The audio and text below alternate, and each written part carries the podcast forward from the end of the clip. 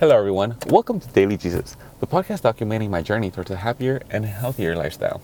For today, I want to discuss with you the concept of gratitude.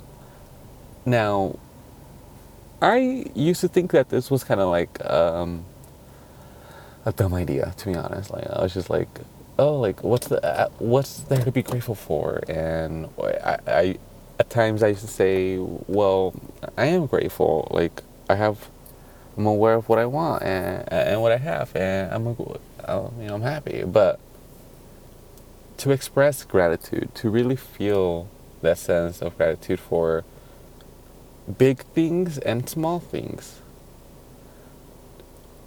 When you feel grateful, it's hard to f- feel fear, and often fear is the emotion that holds us back from doing what we want to do. I am extremely grateful for the opportunity to reach so many people. And I am grateful for honestly like something as simple as uh, waking up.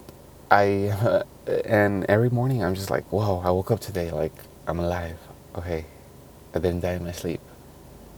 And I give uh, grace to that because it's something to be grateful for. Now, there are. Uh, often I'm just like, oh, I'm grateful I got to see something dumb happen or something silly happen or um, unusual, however you want to define it. And I laugh and I'm like, oh man, I'm laughing. Like, and then I acknowledge, I'm just like, oh, like, you know, at the end of the day, I like to kind of think or if not in the first thing in the morning, I like to just be grateful for not just like the usual my family and actually be grateful for that. Um, but but also myself and the little things in life because they're not so little. They're pretty awesome and once you learn to be grateful for them, you your outlook on life is a lot more clear. So I just want to take this Soul Sunday to remind you guys to feel grateful for the opportunity to just be alive. There is so many people. Whoa, sorry, got a little close to my to the mic. There are so many people that, uh,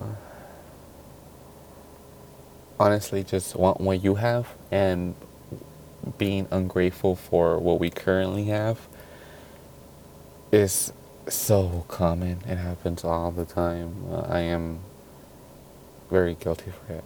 And often when you learn to be grateful for what you have, for for everything, uh, you just have a happier and healthier outlook on life. So I hope this message helps brighten your day and remind you that you have a lot to be grateful for.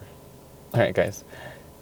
I want to finish this episode by just thank you guys, thank you you guys for listening, and asking you guys if you would be kind enough to check out my Facebook page for this podcast, which is World of Jesus. Well, not so just not just this podcast, but a bunch of other stuff going on.